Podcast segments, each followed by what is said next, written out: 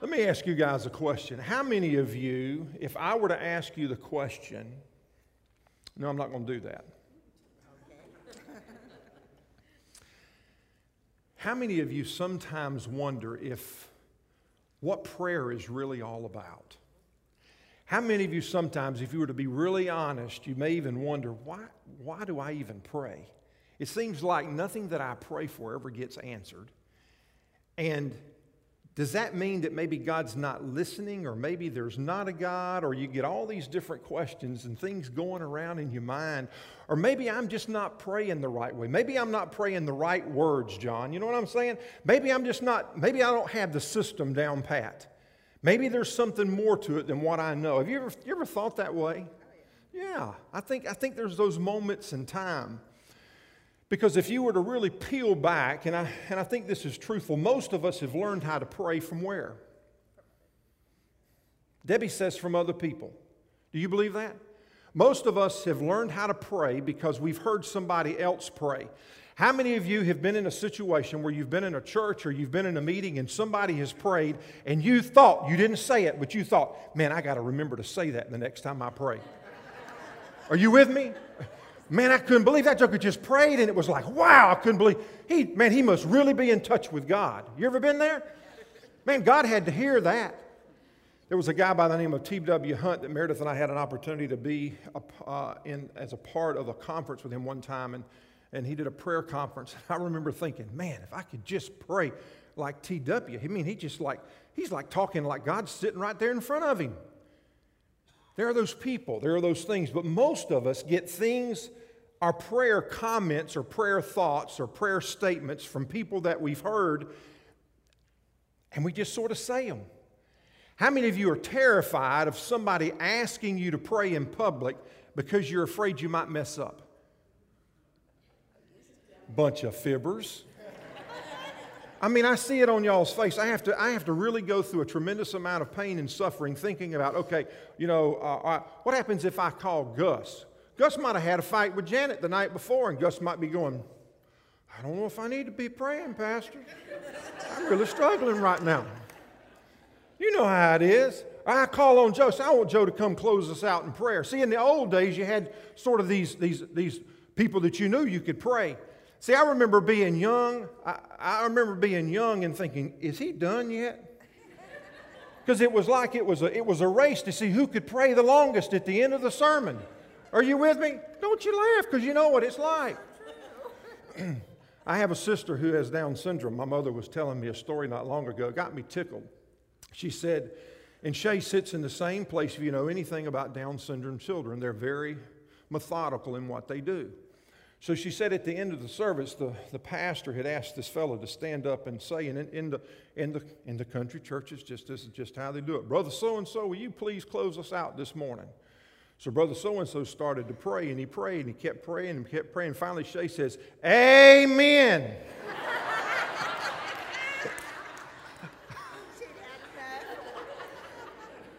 you have to be able to appreciate that.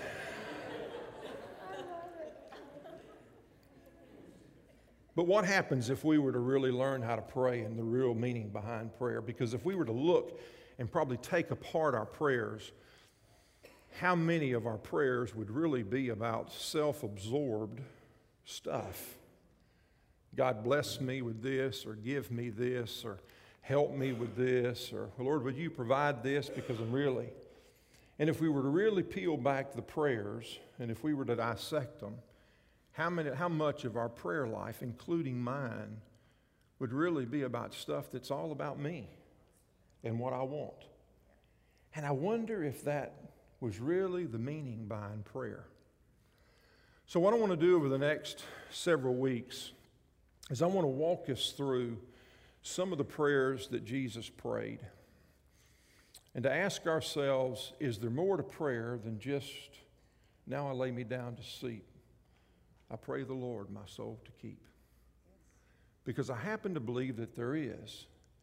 And that was one of the reasons that Jesus taught the disciples when they asked him, Jesus, will you teach us how to pray? And so we did. So, with that thought in mind, I want you to turn to Matthew chapter 6, and we're going to look at this today. inside of what would be called the greater picture, the Sermon on the Mount. Jesus is assembled here with disciples and some other followers. And somewhere along the line, they had, as they had watched Jesus, they, they saw something in Jesus in his prayers that sort of caught their attention. And I really don't know what it was, but there was something that was different.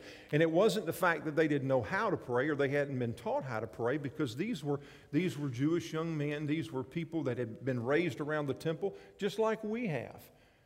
But there was something about Jesus and his prayers that caught their attention. And in the midst of that, they had to ask the question Jesus, will you teach us how to pray? Will you teach us how to pray?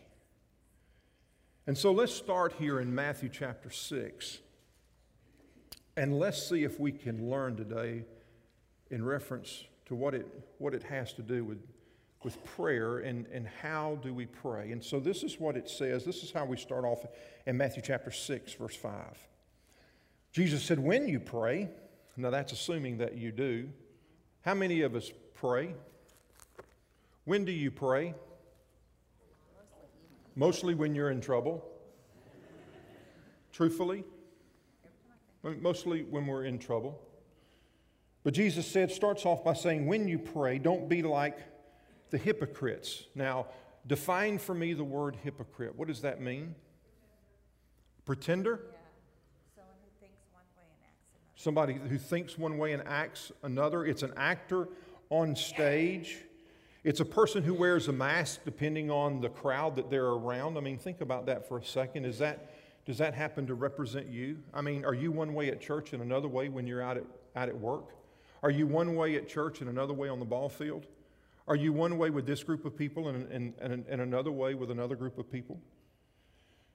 He said, When you pray, don't be like the hypocrites who love to pray publicly on the street corners and in the synagogues where everyone can see them.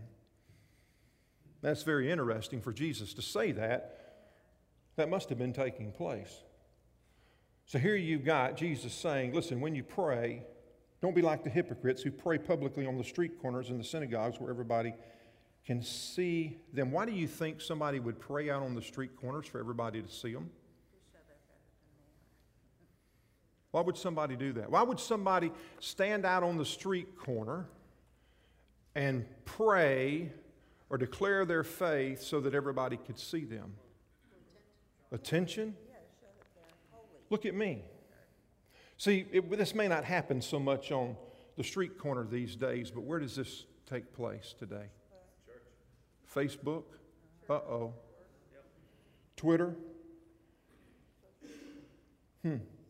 See, it's amazing the things that we can do to give them false impression, to manipulate or to control things.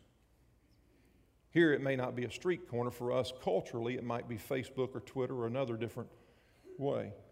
And Jesus goes on to say, in referencing those people that prayed like that, he says, I tell you the truth that all that that is all the reward that they will ever get. And let's go, we'll come, we're going to come back to the issue of reward in just a second.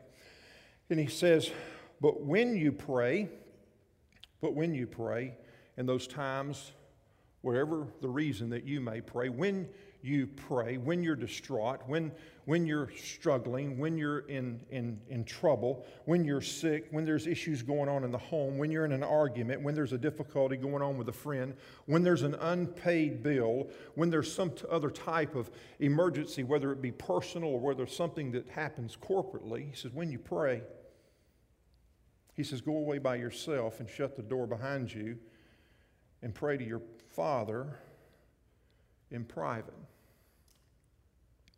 alone, isolated. Isn't that something? That when you're at that place and you pray, he says, Go and, and look at what he says. Then your Father, who sees everything, he just doesn't hear us.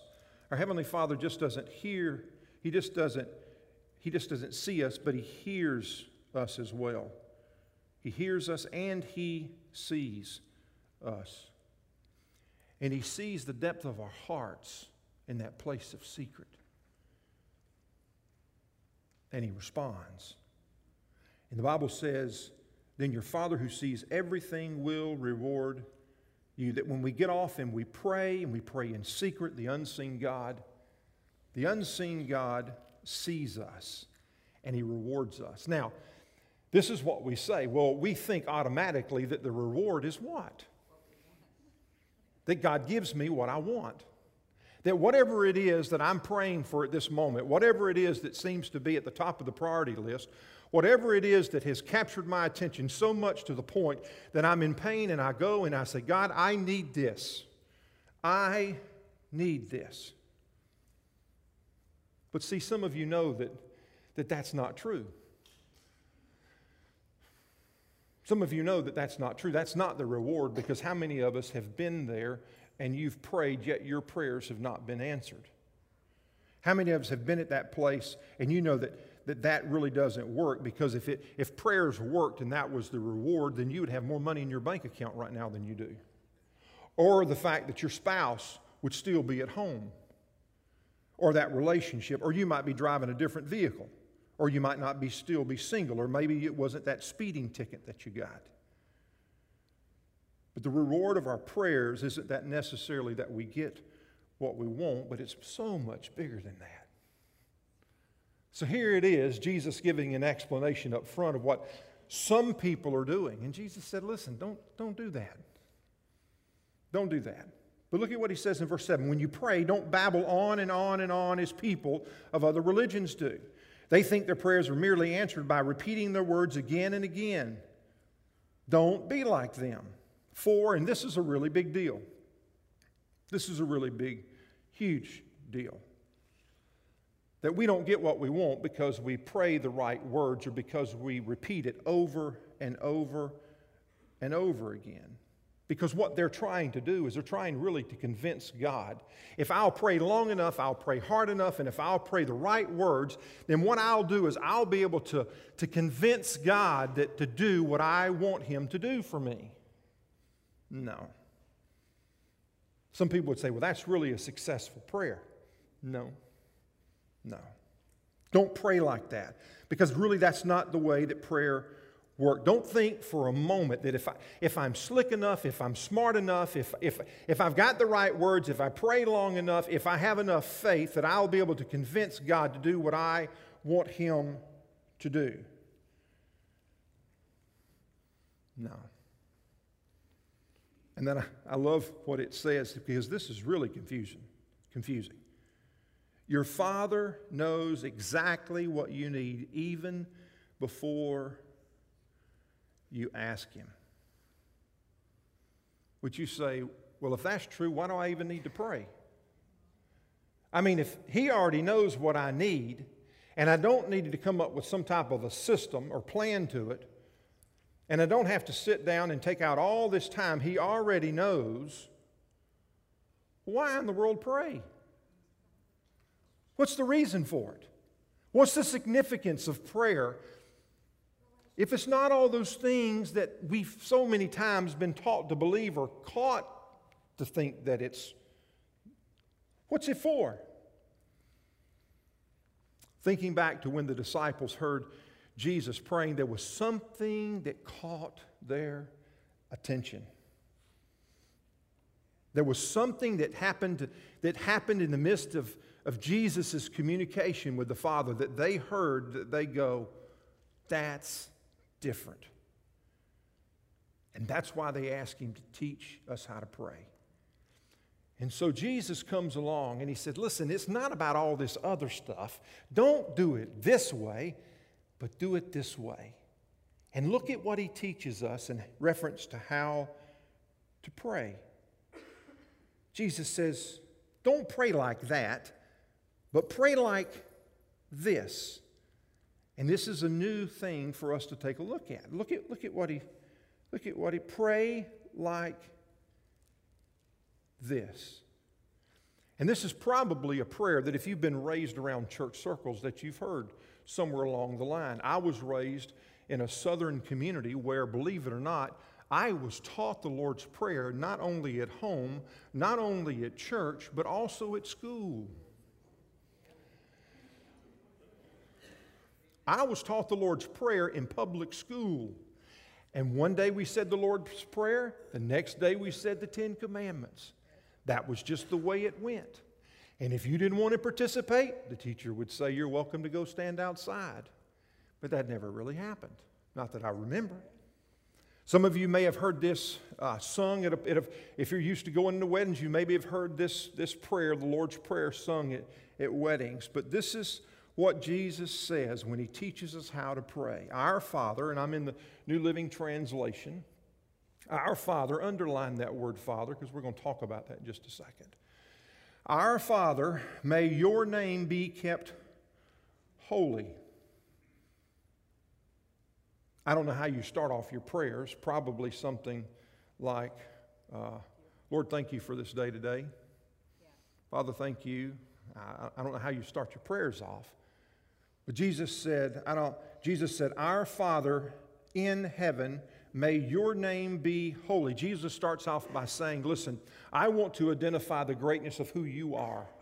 I want to identify how majestic and how wonderful and how great and how big you truly are, Father. Jesus is saying to us right up front listen, when you start to pray, the first thing you want to do is recognize who you are approaching in the largest and of who God is.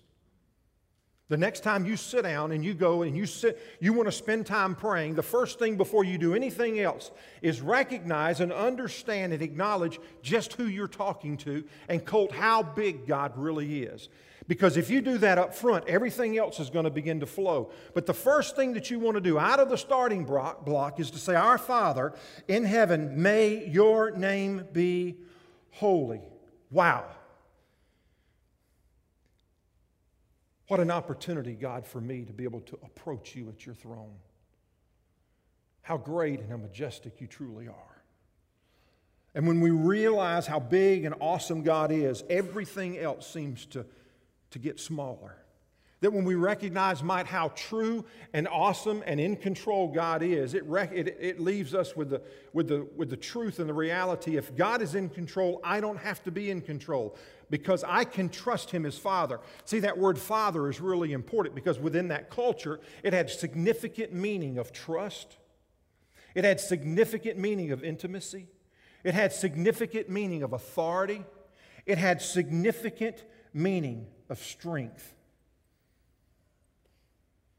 Our Father in heaven, may your name be kept holy. And then he gets to the part that most of us really want to skip. We don't like this next part. Our Father in heaven, may your name be kept holy. May your kingdom come soon. May your will be done on earth as it is in, in heaven. And what Jesus is saying is that when you recognize who you're speaking to and the greatness of who God is, it's a whole lot easier for us to say, okay, Lord, I was focused on my will, but I've come to realize that my will is not so important, but it's your will. It's not really my agenda, but God, it's really your agenda. It's not really about my stuff, but it's really about your stuff, Lord. Because you're great. Your kingdom come, your will be done. Because, God, in the midst of my prayer time, I recognize that you are at the center, not me. You're at the center, not me. And because you're at the center, it totally changes everything from that point on. It's about your kingdom. It's not about fixing the things in my world, but it's about God. It's about God, your will, not my will. It's about me taking a back seat instead of me thinking that I've got to be in the driver's seat. It's about me listening instead of me always talking. And Jesus said, Listen, before we talk about, about our kingdom and what we might need,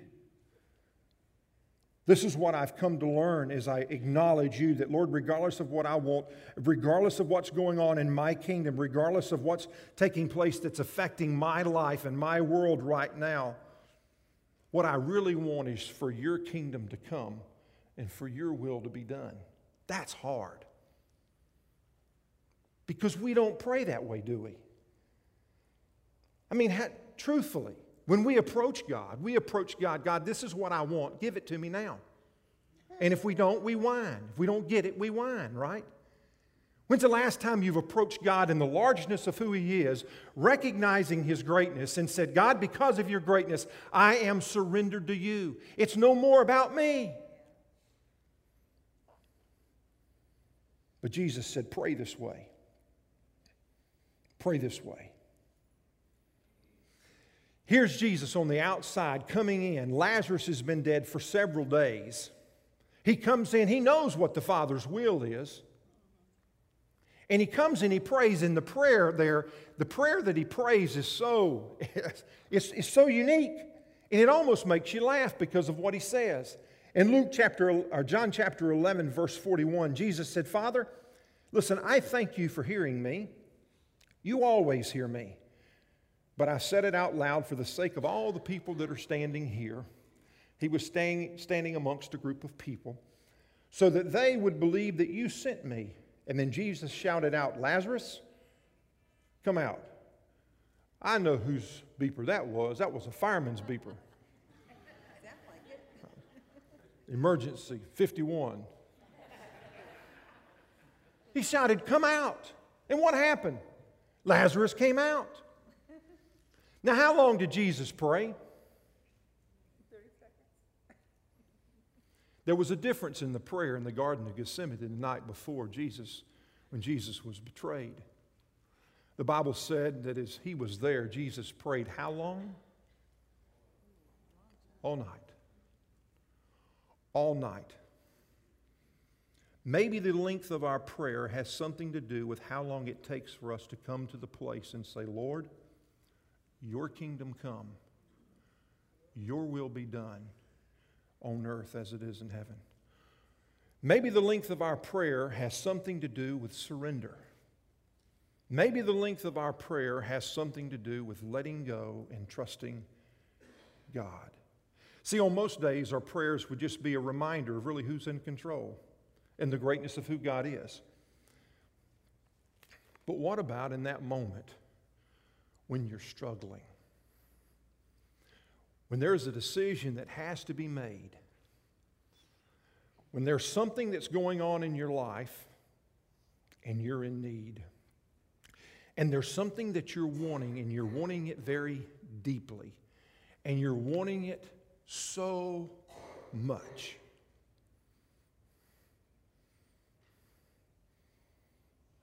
Maybe it's a garden experience. But how many of us are willing to stay there in that place of prayer until we say, Lord, not my will be done, but your will be done? Are you with me? Are we riding down the same track? Are we listening to the same story? That's hard. You mean to tell me, yes, that's what I'm telling you, that, that prayer is that opportunity for us to stay there, to recognize, to understand, to say, I'm going to stay here until I'm at that place that, regardless of how painful it is, I say, God, I give. I trust you. Tucker, you've been there, hadn't you? I thought about the story. And if I were to sit down and, and own personal, you know, the personal stories of Meredith and I and infertility and children, and, and, I, and I go back, and, and how many times in the moment in my life when I raised my fist carefully, when I wanted to curse God.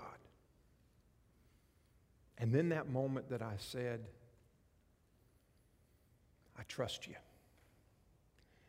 And I'm going to trust you in this. As difficult as it is, I don't understand. I don't understand the pain. I don't understand the agony. I don't understand the suffering. I don't understand all the consequences. I just don't understand it all. But God, I know this that in the midst of this, if you're God, I have to understand that I'm not and you're in control. And if I'm praying and I realize that, that I've surrendered my life to you, that in the midst of the suffering, even though I don't understand, God, I give. I give. And I. I'm, I'm going to trust you in this. Man, this is painful. Man, this hurts. And I'm not going to blame anybody else. I'm not going to try to throw it off on somebody else. And it may not be because I've done anything wrong, but God, I'm just going to have to trust that you're involved in this. That's hard. But how many of us are willing to stay down on our knees in the place of that until we're fully and completely surrendered? Not many of us. But Jesus said, if you want to pray, He said, do that. Our Father in heaven, hallowed be your name. Your kingdom come. Your will be done on earth as it is in heaven. Not my stuff, but your stuff.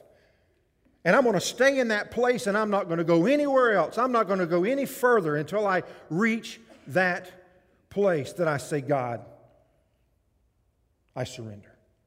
Because, see, the purpose of prayer isn't trying to realign Jesus or our Heavenly Father towards us, but maybe it's about realigning our lives to what God wants to do. Ouch. That's a squeeze. That's a pinch. But you know what happens when we begin to pray that way? There's something that takes place in our lives as believers, Mr. Bob. When we learn to pray that way, and we learn to, we learn to recognize who we're praying to, and we submit and we surrender. When we come to that place, there's something that happens in the believer's life. You know what it is? Steve, what did we do this week? What, what would Dwight do? We would decompress.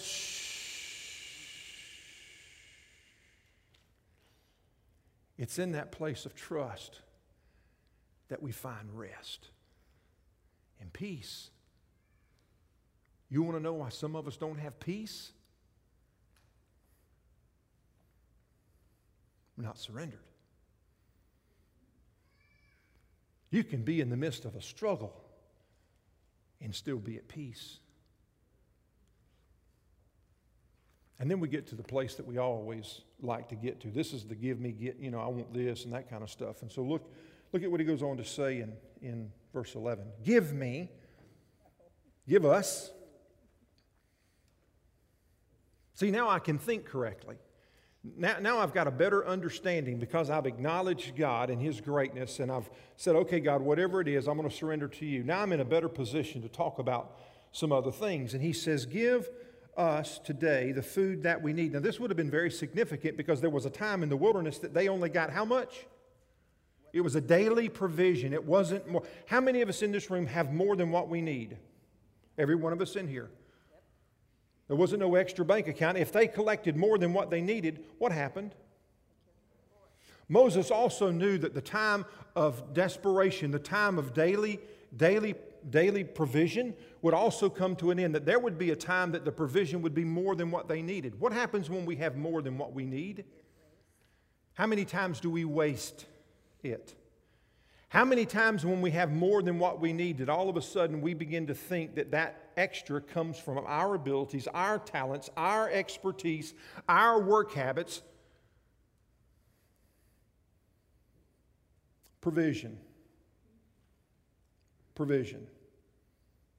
So, this part about the daily bread, I don't really think it's so much about the food and about the daily bread. I mean, you can say that, but I think it was more about the recognition for where our provision comes from. That when you sit down and when you're praying, that God, man, listen, as little as it is, God, I want to thank you for the provision that you've provided for me and my family. That in the, in the smallness and in the largeness, God, I just want to say thank you because you are my provider. You are my provider. And then he says, And forgive us for our sins as we have forgiven those who sin against us. And he reminds us that as sinners, we are to approach our Heavenly Father to ask for forgiveness.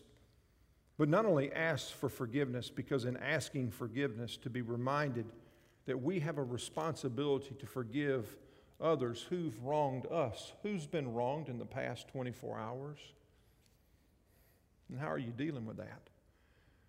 See, forgiveness is one of those things that we don't really want to deal with because if I forgive you, it means that some people think if I forgive you, then what I've done is I've agreed with what you've done with me. So I don't want to, I don't agree with what you've done with me, so I'm not going to forgive you because if I forgive you, that means that I'm going to bless you, and I surely don't want to bless you right now. But really, what unforgiveness does, unforgiveness says that I'm going to hold on to this pain and suffering, and I'm going to allow you to hurt me. Forgiveness says, No, I'm not going to do that. I'm not going to do that. I'm just not going to do it. But what Jesus was saying here is, I'm not going to get off my knees until not only have I received God's forgiveness, and also until I have forgiven those others who've wronged me. That means that some of us may be in a constant position of prayer until you pray. I'm going to stay in that position because I realize that not only do I receive God's pardon, but I've been given the responsibility and the opportunity to pardon others who have been who have wronged me and hurt me. That I'm going to extend pardon. And then he says in verse 13, and don't let us yield to temptation, but rescue us from the evil one. Prayer isn't about just getting forgiveness of our sins so that we can empty out the bucket that we have so that we can fill it back up again. Let me go to God so I can ask Him forgiveness of sins, but there's never any intent of, for, of making an adjustment or change. It's just about feeling better. Feeling better. Prayer is saying, I sincerely want to obey you. You are great. You are the creator of the heavens and the earth. And because of who you are, and because I declare that you are great and you are mighty and that your ways are better than mine, I am surrendered to you. And in that, Lord, in the midst of all of that, not only do I recognize that you are my provider, not only do I seek forgiveness for my sins, but I'm also going to forgive others who have wronged me. But in the midst of that, I do not want to sin any more. I don't want to sin anymore. I don't want to do that. And look at what he says protection, in reference to protection. God, I not only want you to forgive me of my sins, but to the best of my ability, I don't want to sin anymore. I need your protection. How many of us need God's protection? Be careful, little eyes, what you see. Careful, little eyes, what you see. Be careful, little ears, what you hear. Be careful, little mouth, what you speak. Yeah.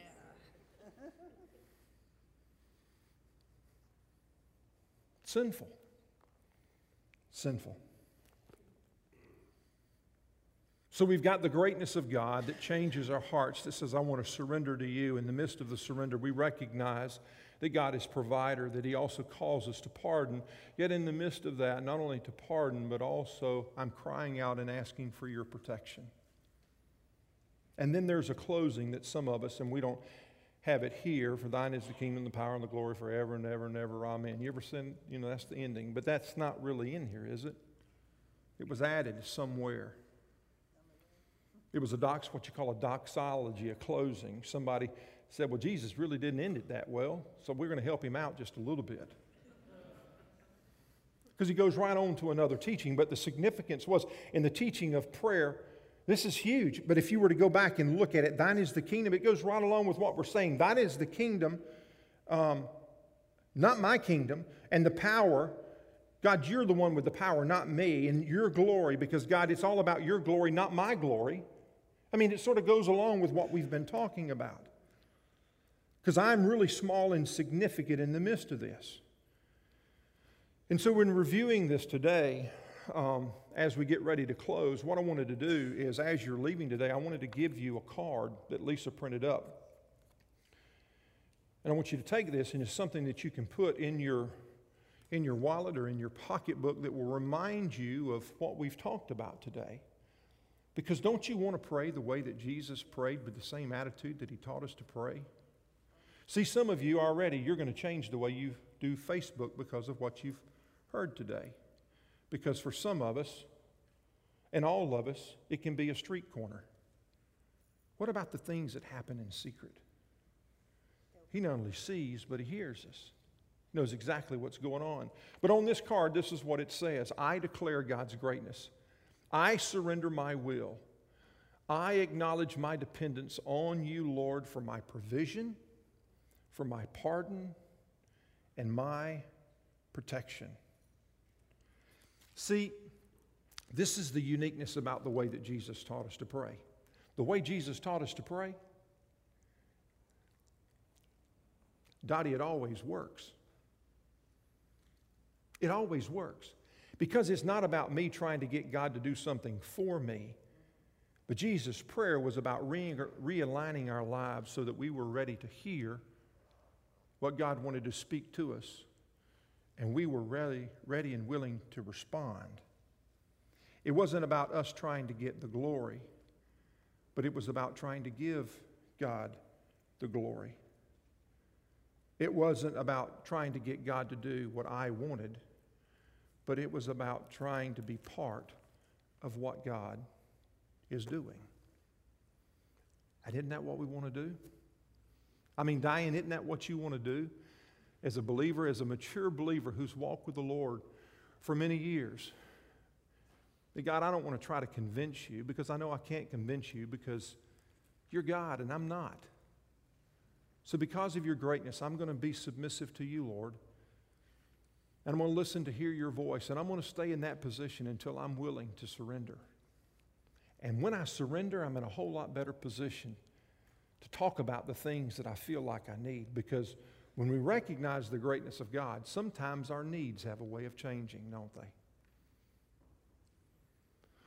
When I recognize the greatness of God, not only do I receive forgiveness, but I also understand the opportunity I have to forgive others. And I'm not going to get off my knees until I'm there. And protection, Lords, I need it. Because Satan's like a roaring lion and he wants to destroy Emily Jones. He wants to destroy your integrity. He wants to destroy everything about you because you're a witness for Christ. And so Satan is all around you all the time trying to provide ways that he can destroy your integrity. I need you, Lord. I need you to protect me. For thine is the kingdom, the power, and the glory forever and ever. Amen. Now, what are you going to do with it? That's the big question. For those of us that are believers, what have you learned today? For those that are not followers of Christ, my biggest question is this What is it that keeps you from making the most important decision in your life? Can I pray with you?